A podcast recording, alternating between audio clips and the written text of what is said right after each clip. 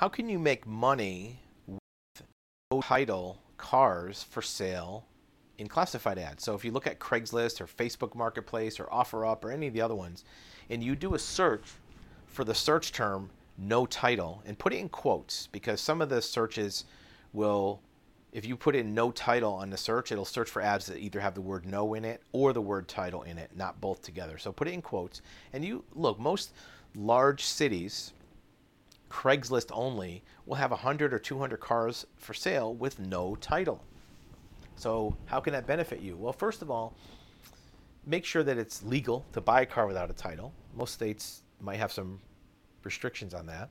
And also make sure that whatever you do, it's pure speculation. There's a risk involved in buying a car with no title. We don't recommend doing it, but if you're looking for an opportunity and you're willing to take a little bit of risk, here's what you can do.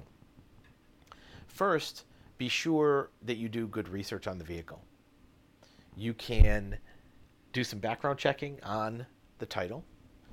Um, you want to make sure you do that right. Don't just run a Carfax. Carfax is not a background check, it's just a consumer database search.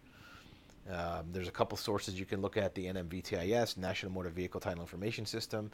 Uh, we have a website that does some searching called titlesearches.com, T I T L E S E A R S C H E S, title searches, plural, E S at the end. Anyways, um, whether however you do the search, you can go right to DMV and do title searches in some cases on vehicles.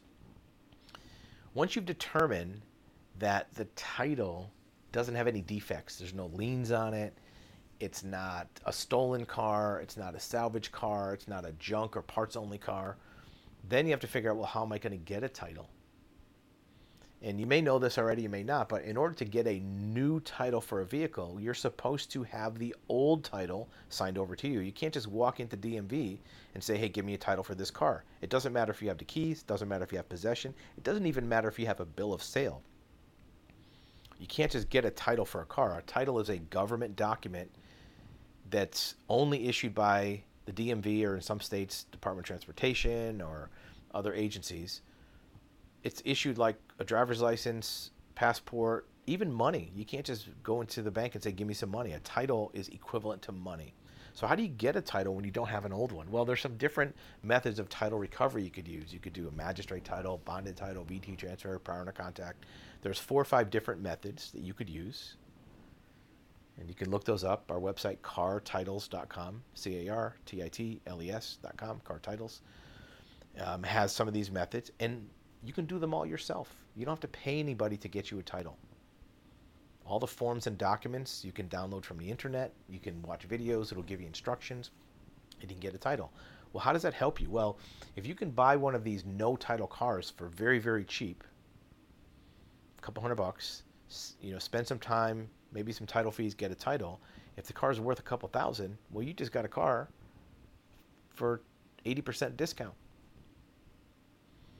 And there's lots of them because a lot of people that have these cars don't know how to or don't want to deal with the hassle of getting a title. Maybe they bought it without a title and they already tried to do the bureaucracy and they just don't want to deal with it. Maybe they originally bought it, we're going to fix it up, and they just gave up.